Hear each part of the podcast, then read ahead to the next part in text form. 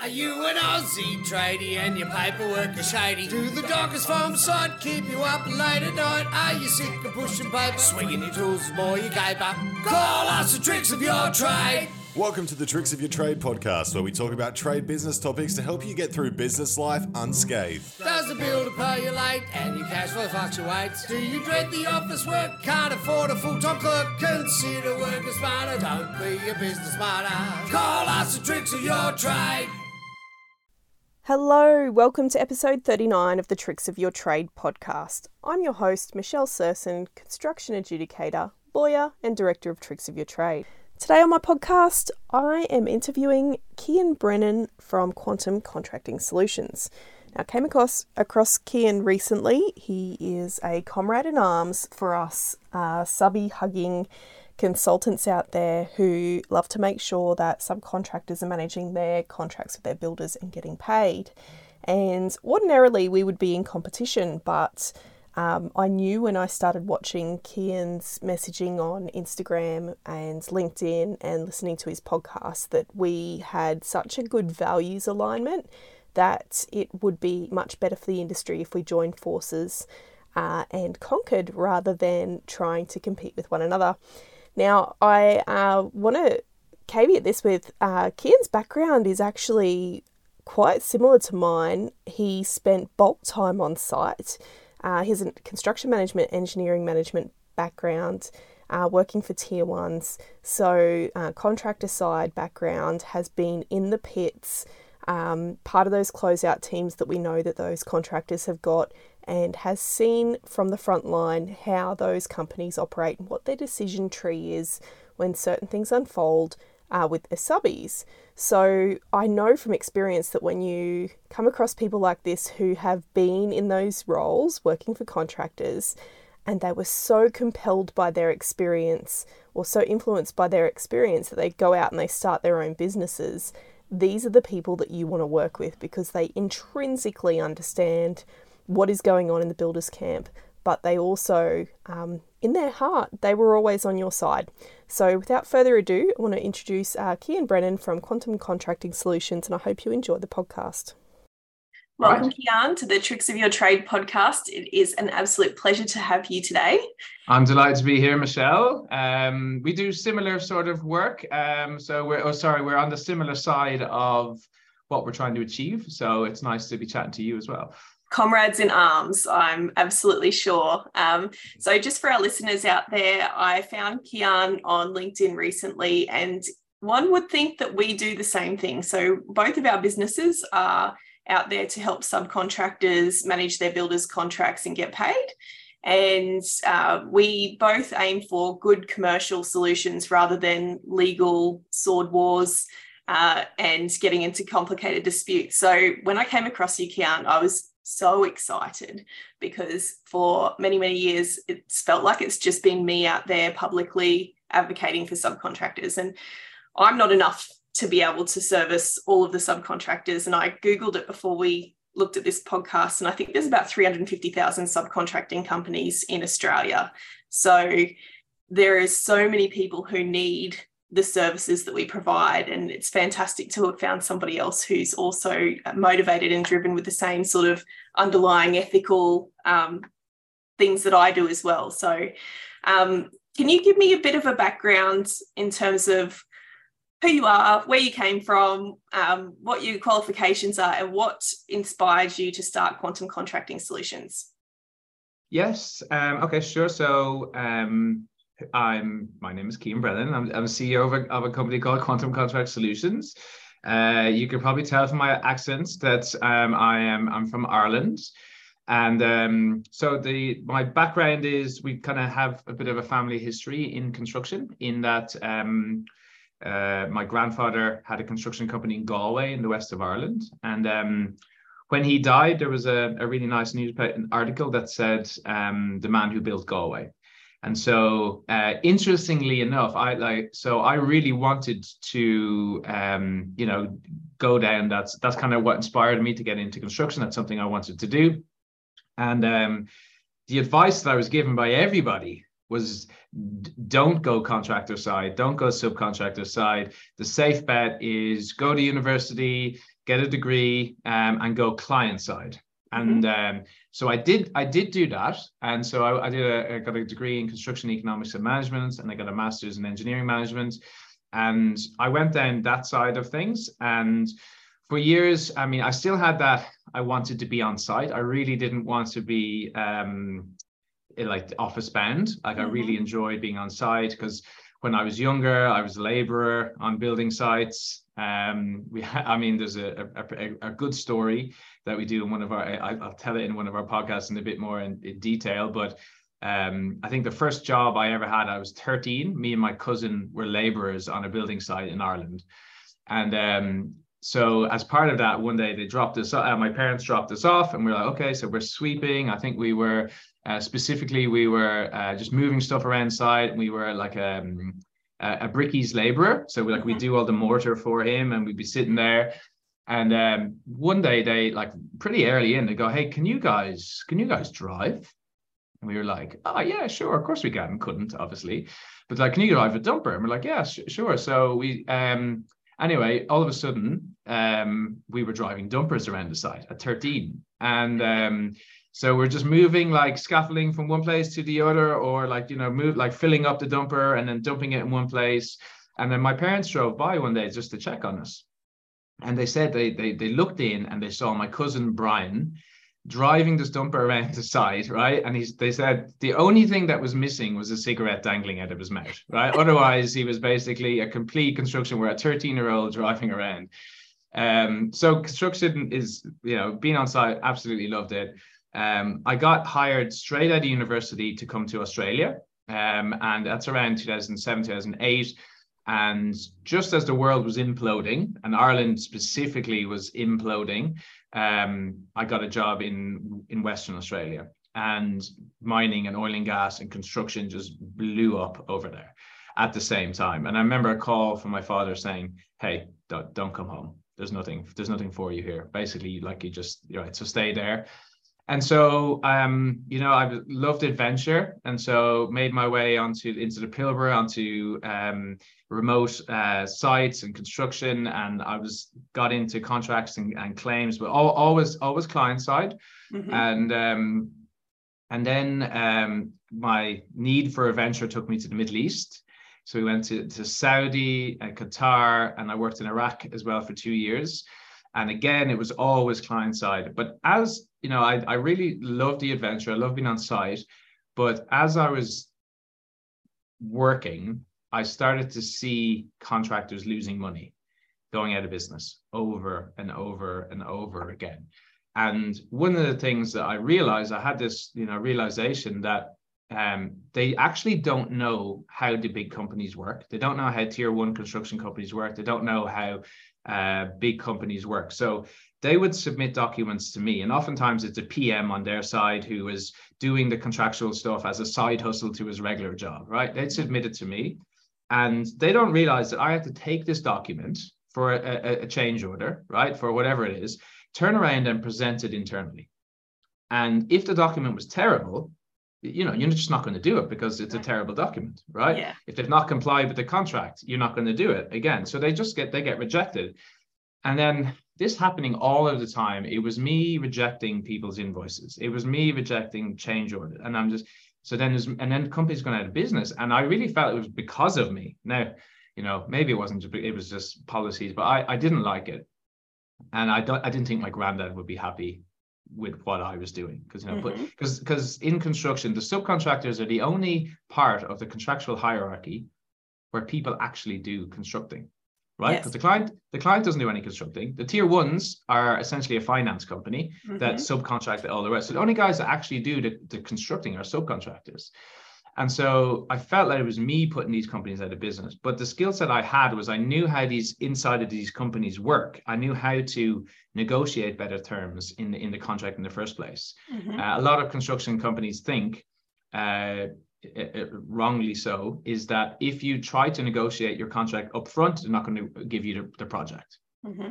uh, you look difficult. But the reality of the situation is if there's five people bidding and one person doesn't try to negotiate, the person uh, doing that tender or that bid looks at you and go, that that guy's actually green. They don't know what they're doing, right? Um, and we're going to get ourselves in trouble dealing with that guy because clearly they're green, and so that, that's it works against you.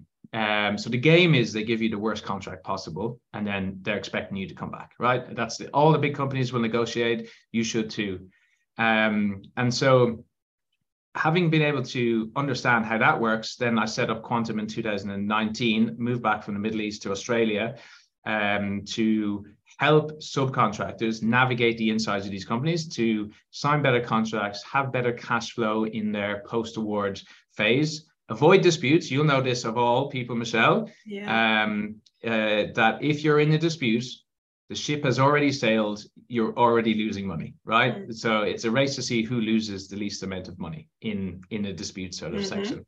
Mhm. And so, um, yeah, so then we start Quantum and, and it's just blown up. So we're in Australia, New Zealand, the US, um, and we've just gone from, uh, it's just what's needed because uh, the way we position our service is it's a monthly retainer. So you don't pay day rates to people to come in to help you um, because that's, you, you need, you need that when you found yourself in trouble. Right. And our whole thing is, is keeping you out of trouble. Mm. Um, and so instead of hiring a contracts administrator or contracts managers or lawyers, you would ha- you would opt into our service, which is a monthly fee, um, and it allows uh, subcontractors access to experts and to get make sure your paperwork gets done, make sure your contracts get negotiated for a much much much better value, if that makes Yeah, sense. Um, and that's it. Um, so that's kind of where we are now. Um, and yeah, it's it's been good. It's been good. We Yeah. got a few awards. So we got Telstra Best of Business for Innovation and Outstanding Growth, which has been good. So it's nice to. I think now my granddad would be a bit more proud of me, if that makes sense. Not that that's a, a massive driving factor, but it does. It means something, you know. it's it, i think when you're born of the industry there is a massive values connection with what you do and what you contribute because you feel like you're part of a bigger machine or a bigger sort of monster so to speak and I know with myself when I see things start to go south or new legislation comes out that I know is not going to work in practice, like the guy at the back of the ute is not going to be able to go and take an adjudication himself and win because the procedural trickery is so intense that it's unlikely he'll be able to navigate that.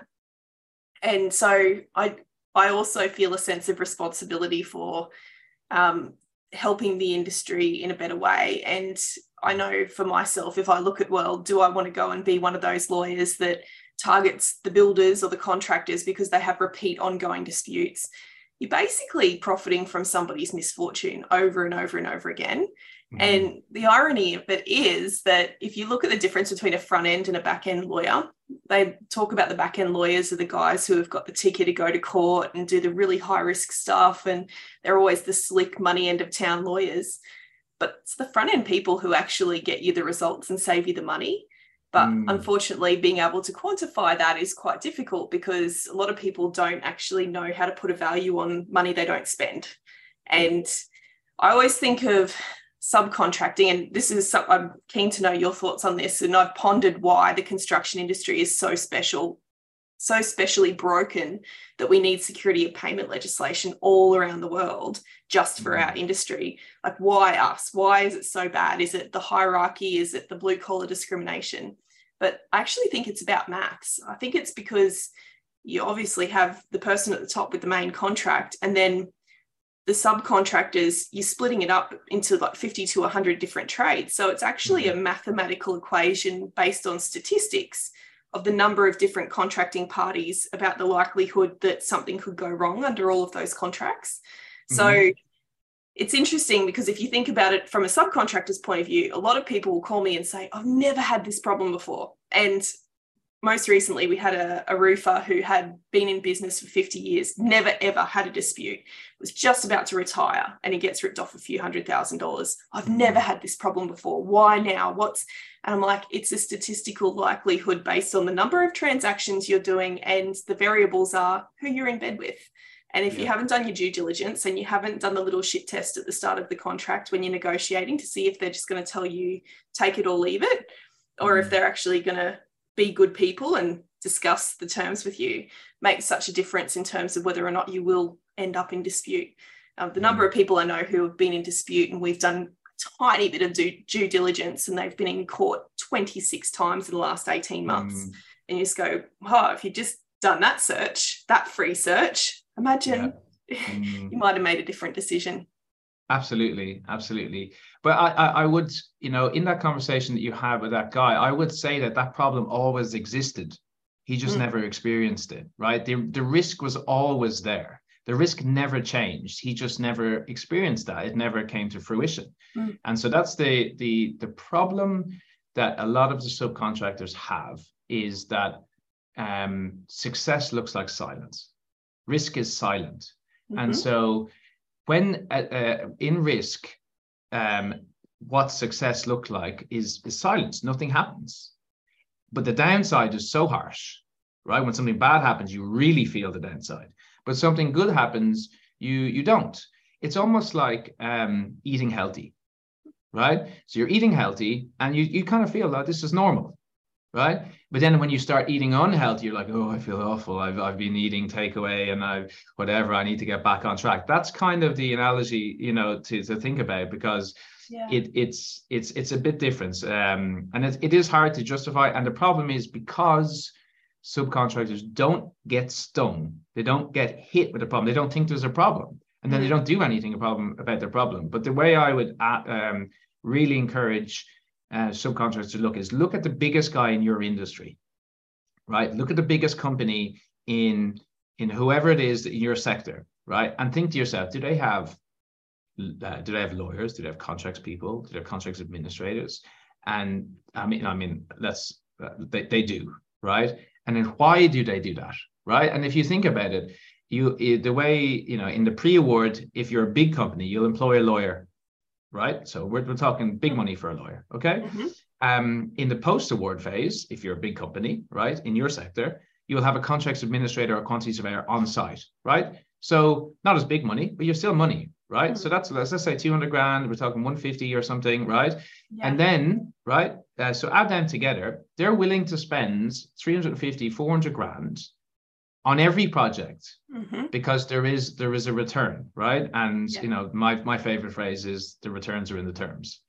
Um, and so they understand that that in construction you got to deliver the deliver your your your service, your your your your product, whatever it is, but you also need to get paid for it, and they understand that. And so if you can de- if you can think, okay, well if they're doing it, I need to do it, and then how can I do it in my company? Mm. Um, then you'll be, you know, uh, if you understand that it's important, then that's that's really important. Yeah, I think also it's a, in a big way managing expectations too. Uh, a lot of people think, oh, if I'm going to have a dedicated contracts administrator, do you know, I used to work for builders who used to gaslight subbies like this all the time. And these guys were in financial crisis. So it's no wonder they were doing this. But one of the biggest bugbears I've got is those veteran construction managers who are sort of on their hoity toity high horse who say, it's only the subbies who try to negotiate contact contract terms that are the problem. If they just want to put the contract in the drawer and get on with the job, you know, we wouldn't have these issues. I'm like, well, actually, you guys went and paid a lawyer to write those terms into your contract. So clearly, those circumstances have catalyzed Mm. such that you've gone and said to the lawyer, we need to be covered for this, this, this, this, this. And when they do that, I want to be able to do this. So write that in there. Because the Australian standard conditions of contract and the NEC and all of the other ones, they all to a varying degree sort of balance out the risk. I wouldn't say any of them are completely fair, but when well, a lot have fairer than a lot fairer than what we see now, right? a lot fairer than what we see now and you know i think it's it's part of the systemic sort of hierarchical issue is if i'm a lawyer acting for a builder i've got to represent them to the best of my ability and it's not about giving a fair unless they give us express instructions to make that fairer or make that balanced you need to think about every possible scenario and if you think about the way lawyers operate they've got insurers behind them that are going to say well why Mm. didn't you consider that so everybody's got their own little interests in their back Sure. pocket but a really good example um, one that we've been talking about a bit lately with the law firm is uh, designers people who have professional indemnity policies and formwork is a classic example. They won't have an engineer that is in their camp. So they don't hold the professional indemnity insurance policy, but they'll have a consultant who does the formwork engineering design, and then that person will hold the insurances. Mm-hmm. The builder's contract will have indemnities out the wazoo that basically will void that guy's insurance policy. So if you Oh. actually got the engineer's insurance policy and open it up and go, hang on a second, he's not covered if he indemnifies the builder. Mhm. And suddenly the builder, if you if you went to a builder in a contract negotiation up front and said, hey, I've got this problem with this clause. This is why. Here's my policy. See how it Mm. says I'm not covered. Every Mm. other person who's tendering for you has this same problem. Go and ask them you Yeah. think you're not going to get an outcome because in a practical sense the builder wants you to have insurance no questions asked Sure. and suddenly you start to see change from the bottom up because that builder then goes back to the lawyer who wrote the contract and says hey this is not working. Mm. and you can see how we get outcomes. You're absolutely com- completely right, but there there is a bigger problem in this, and this is where I think the insurance companies, it's in their it's in their interest to remain silent, because they'll they'll say, ah, you're you've signed a contract that basically avoids our our insurance, yeah. And so we're not paying out. yeah. And so, uh, and and one thing to note for people listening is your insurance companies will almost do free stuff for you if you want them to. So you can send stuff and go, hey, does this comply? Does it comply? Does it comply? And you can get a bit of free work out of them. So that's one thing to note because they sh- they should be doing that for you. Um, but really, the the the systemic problem, and I don't think it's going to go away, is that we have a tier one contractor who's a finance company, and their sole purpose is profit. So they make um, they make their money from uh, winning the work, getting a loan, subcontracting the work, and making money on the on the margin on the delta, right? So they're only worried about cost, and so in the la- and then I'm sure you you'll know this, Michelle, and anyone who's listening to us. In the last quarter of a project where they're losing money, they're going to send teams in there to recoup costs. Mm. And if you haven't complied with your paperwork and you haven't done anything, they're going to come after you. And then no one really gets hit with liquidated damages, right? And let, bear bear with me. What happens is they say, "Hey, you're late because you didn't get this EOT approved," and you're like, "Oh, but you delayed me. Like, why?" And they're Yeah. like, "Well, you didn't comply with the contract, so you're late." Which means, in theory, you have this amount of LDs, and so we're going to take that off your final payment claim. And then you Mhm. say, "No, I don't agree with that. I don't. That's not okay. Okay, okay. How about we agree to split the difference?" And then you agree, but Mm. and then that's what happens, and that's how you lose money because you're over a barrel, right? Yeah. That's really what happens in day to day life. Um, so that's what you need to be careful of yeah and protect yourself against that. Yeah, it's so true.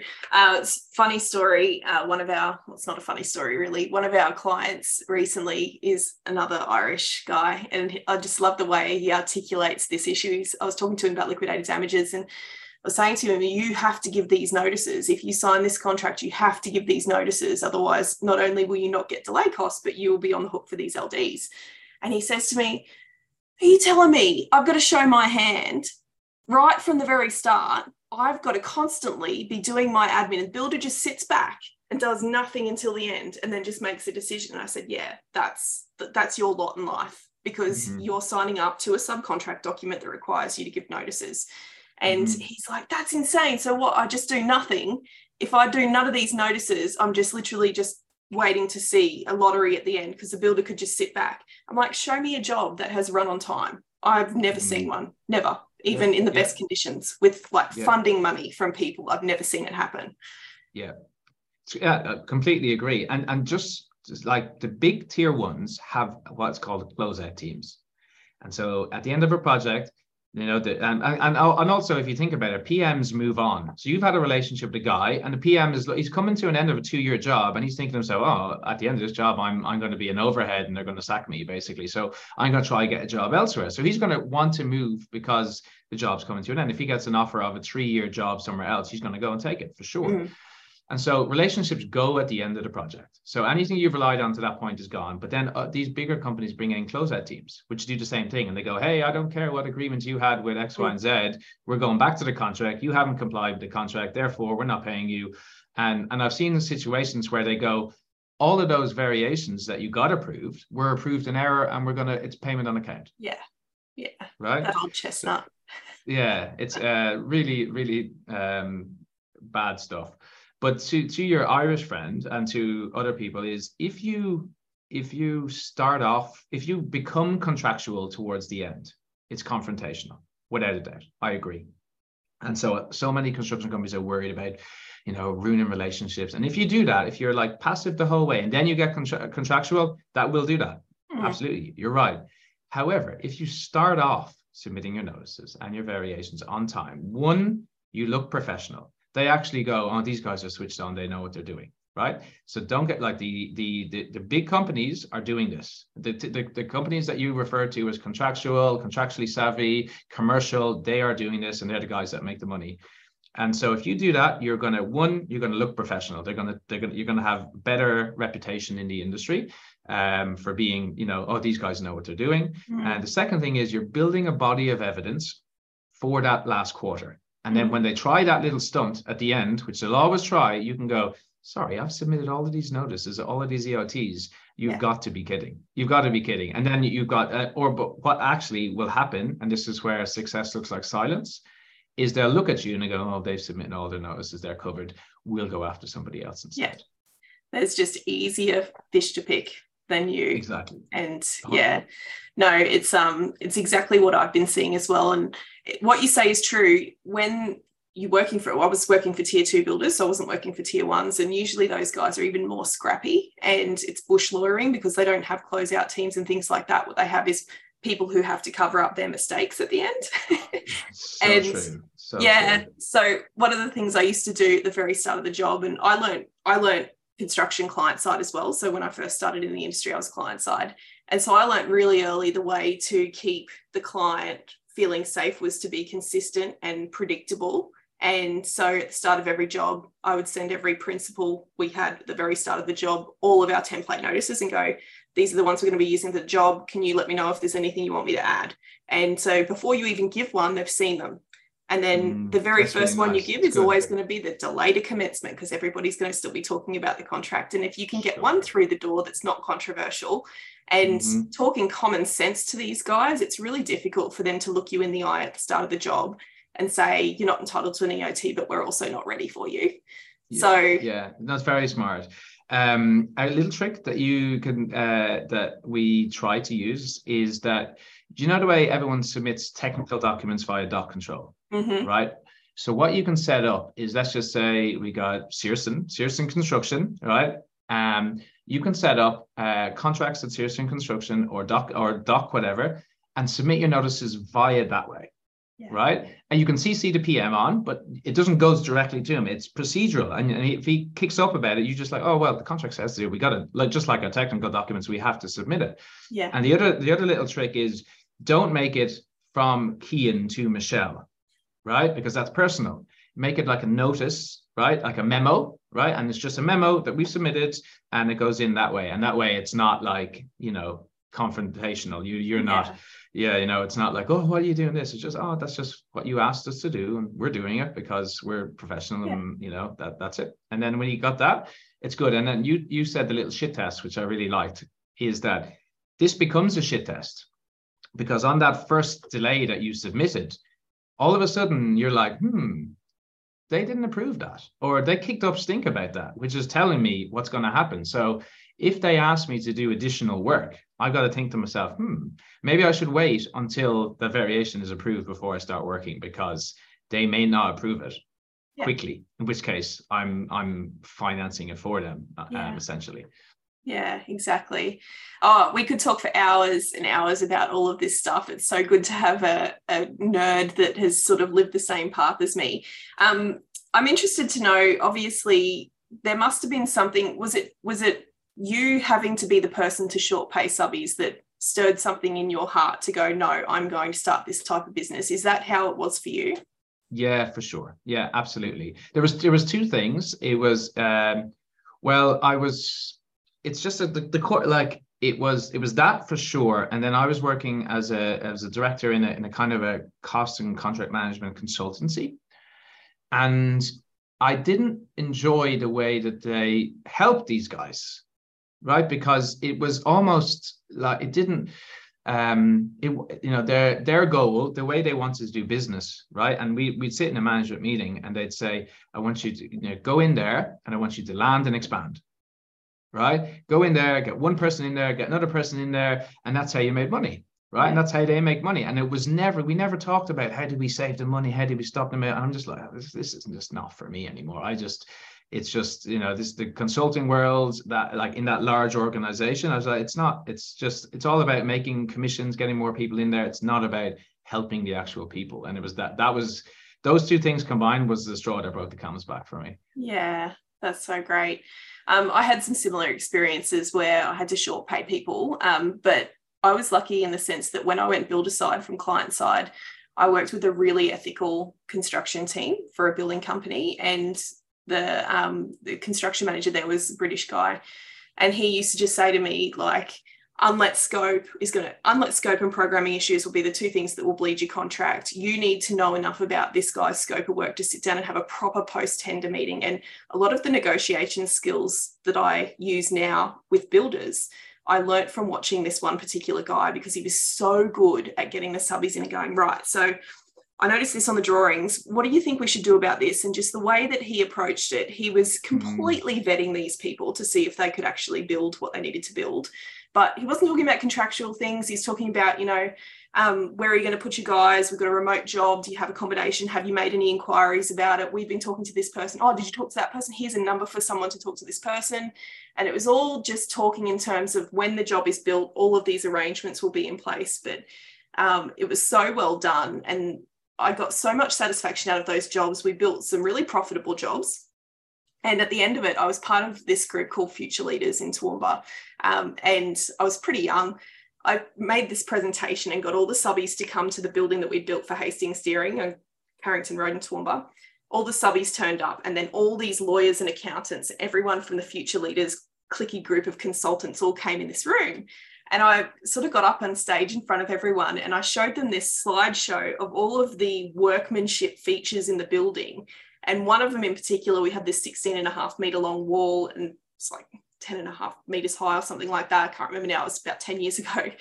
And the two boys that actually built the wall were 15 years old with their dad, who was about 60 something. And it was like stinking hot summer. They're throwing blocks up we, I was so impressed. And the foreman had said to me at the end of this job, do you realize that this entire wall, he said the surveyor came along, is less than 10 mil from one end to the other. That's how good they have done this wall. And so I was putting up these pictures to these lawyers and accountants in this future leaders thing, thinking like, I need to explain to them how difficult this stuff is that these people are actually building with their hands mm. and how we just mm. take for granted that the tradespeople are sort of the blue collar workers and we're the slick ones with the you know the lawyer and accounting degrees and come to these future leader events. Are sort of showing them all up you know like you guys think you're good at your words and your numbers. Check this out. You really think you could lift this many blocks. And it was so satisfying. Um, same building company went to work out of the city office and jobs in financial crisis everywhere and completely different ethical way of running things. But one thing I learned very quickly is when there's a finite amount of money, there's a decision tree and it's got nothing to do with wanting to rip people off. It's about what's there to be paid 100%. and just batting people back, batting people back. And that was one of the most soul destroying things for me. I had subbies who I had really good relationships from the regional office who I'd brought down to work on my city jobs who got ripped off lots and lots of money on technical liquidated damages, things like mm. that. And when you're in a position where you have a boss and you have loyalty to a company that has given you opportunities, I know that company helped me study, things like that and then suddenly you're in this position where you can see that these people have family businesses, but your boss has also got a family business as well. Mm. These staffers are put in this position where they have to decide am I going to go down with the ship and be the loyal soldier? Because that's where my ethics lie, or am I going to jump ship and try and help some of these subbies, or just get the hell out of here and go and hmm. find a happier place to work? That was the real catalyst for me. And then I finished working uh, for builders when I finished my law degree went to work for a law firm and I was I was so excited to see these tradies come in because I had gone from driving my ute to site at 6 a.m. and my phone starts ringing at 6 a.m., working on site all day. And then literally on the Friday, I finished. And on the Monday, I started in this big tower in the city in a room with no windows or natural light with a computer and a phone that nobody called. And I was just like, where's my people? This is insane. And when they would turn up, they were in so much trouble. It was like, hey, so if you want to have this consultation, you're going to have to put this much money in the trust account it can be next Friday. So they're like putting thousands of dollars in the trust account and waiting till next Friday to get this consult. The consult's all bad news. You've got two options court or adjudication, you know, just horrible, horrible stuff. And in almost every single situation, I could reverse engineer and pinpoint the email they should have sent or the notice mm. they should have given. And it was one piece of paper that mm. was literally contingent upon whether or not they would get paid or not.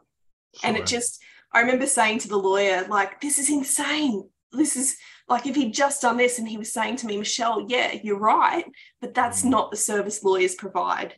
There's a place for that, but that's not the service lawyers provide. So I lasted about 12 weeks and left left that firm, um, went and started thinking about how can I help these subbies and it just sort of happened organically people just started calling me going can you help me with this can you help me with that and it's mm. all admin based stuff it's not mm. law it's not the law that will help no. you in the front end the no. front end will save you from the law in the back end if you use it yeah. properly there's a, there's a different way to um like for if you own a construction business if you're a subcontractor right? I, I, I please listen to this, this is important. You can interpret drawings like anybody right? And it's it's you know it's amazing skill set right? But you have to be able to interpret the contract right?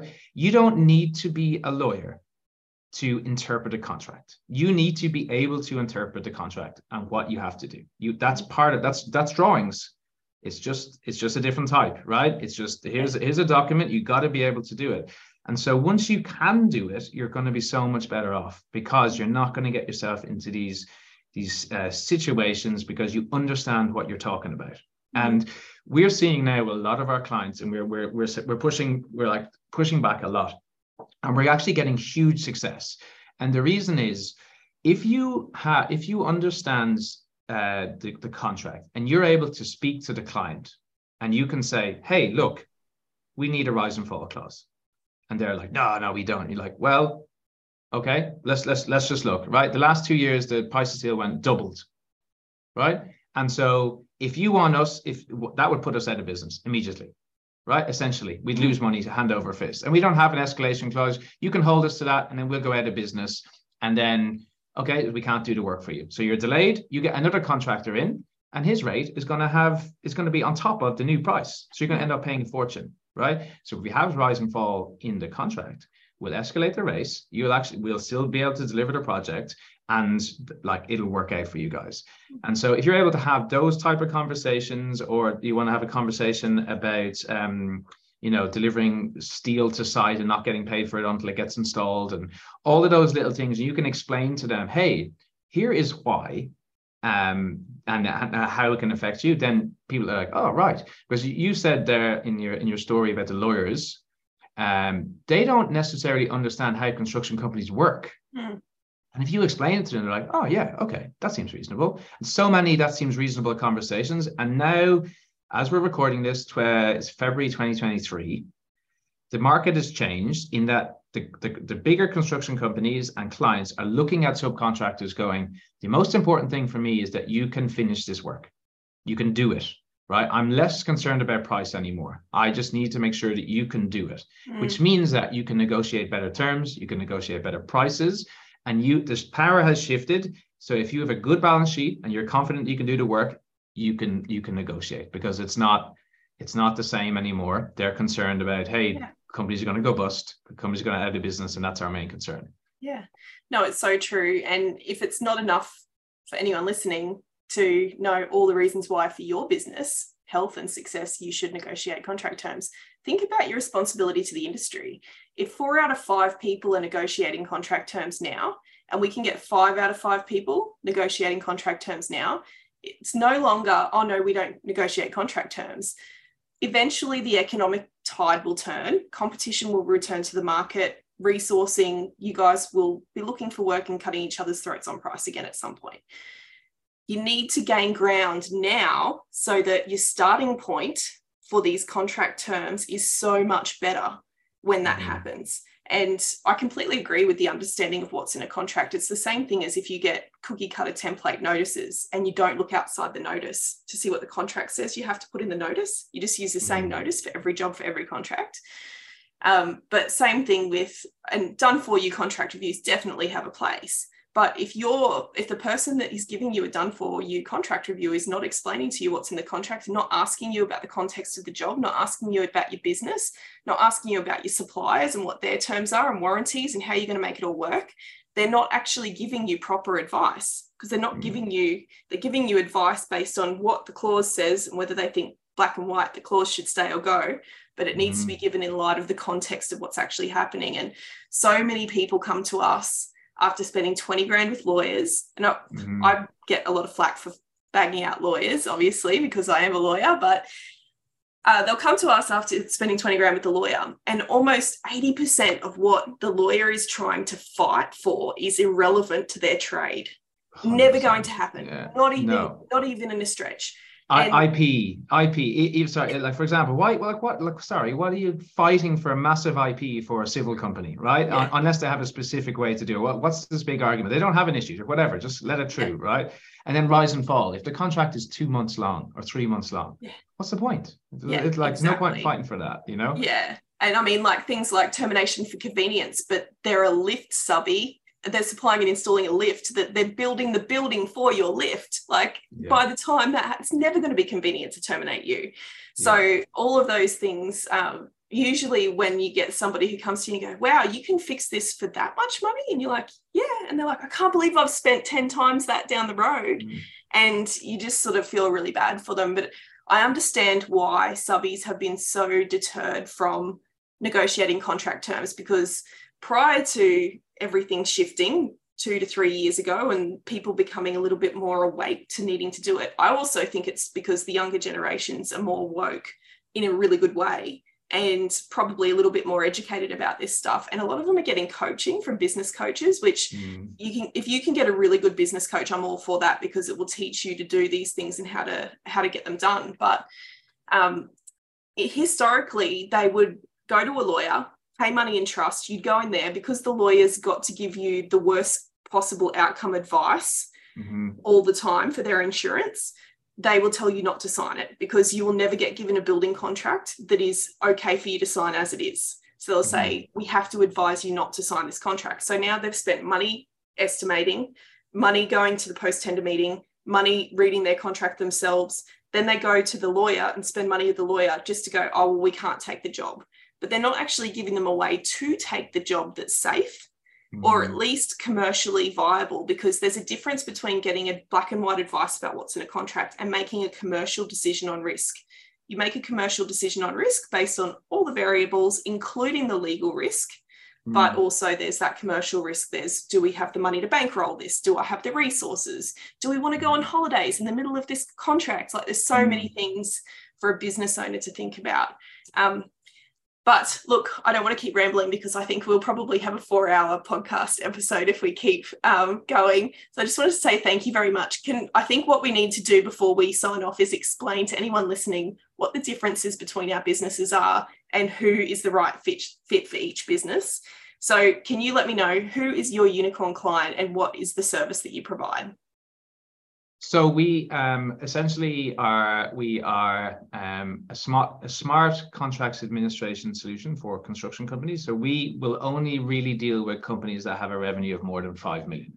Mm-hmm. Um, and so uh, if you are if you're if you process for uh, if your process internally for reviewing contracts and uh, um, may, maybe you have your PMs doing this as a side hustle, the contracts work as a side hustle, and then you don't have stra- strategy, you don't know how to manage a dispute or avoid a dispute. That's when you would engage us, and we would do all of that for you. Okay, but we we will only deal with larger construction companies. Yeah, um, so commercial subbies working for commercial contractors.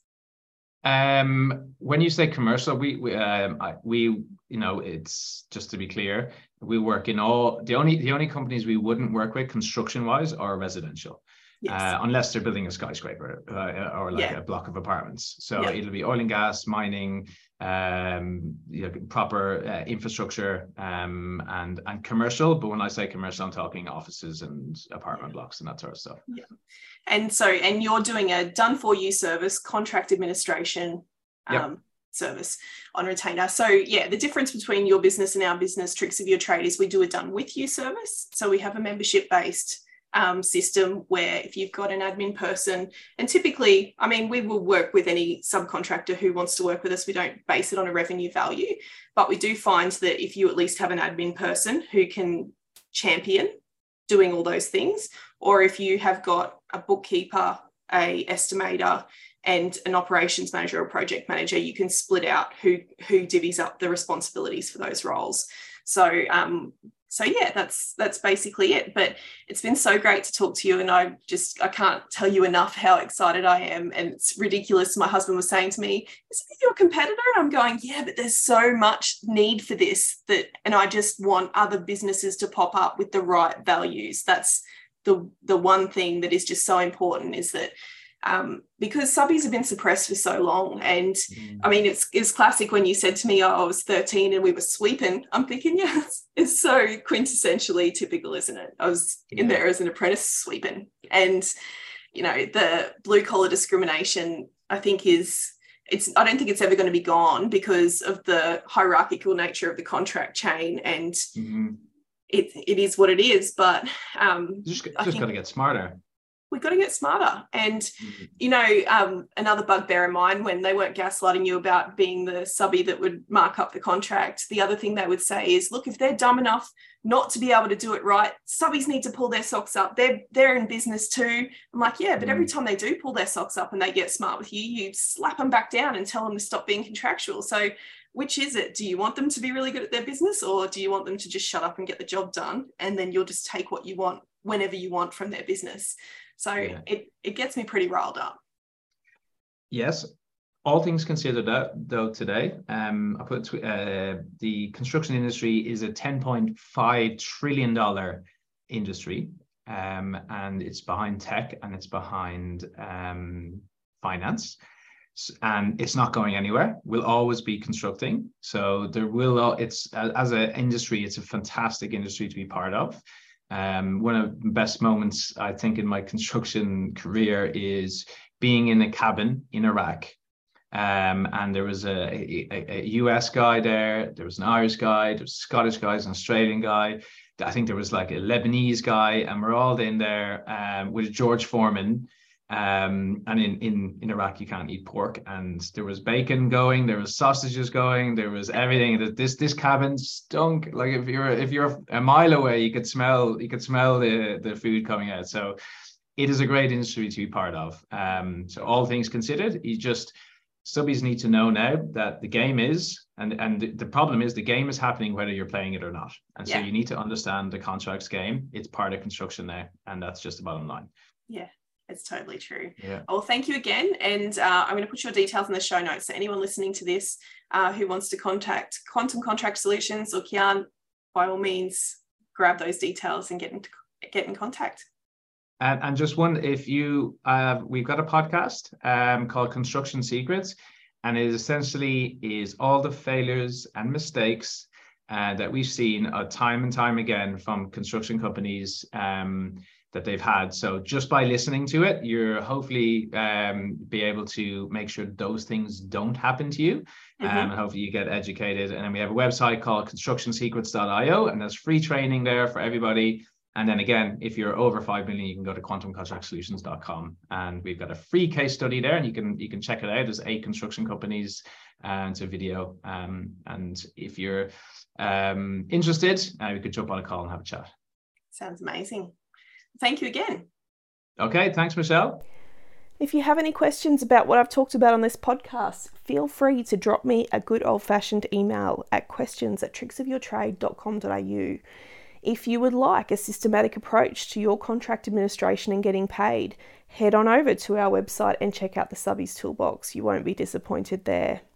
And just one last time, our web address is www.tricksofyourtrade.com.au. Are you an Aussie tradie and your paperwork is shady? Do the dockers farm site keep you up late at night? Are you sick of pushing paper, swinging your tools more you caper? Call us the tricks of your trade. Welcome to the Tricks of Your Trade podcast, where we talk about trade business topics to help you get through business life unscathed. Does the builder pay you late and your cash flow fluctuates? Do you dread the office work? Can't afford a full-time clerk? Consider working smarter. Don't be a business martyr. Call us the tricks of your trade.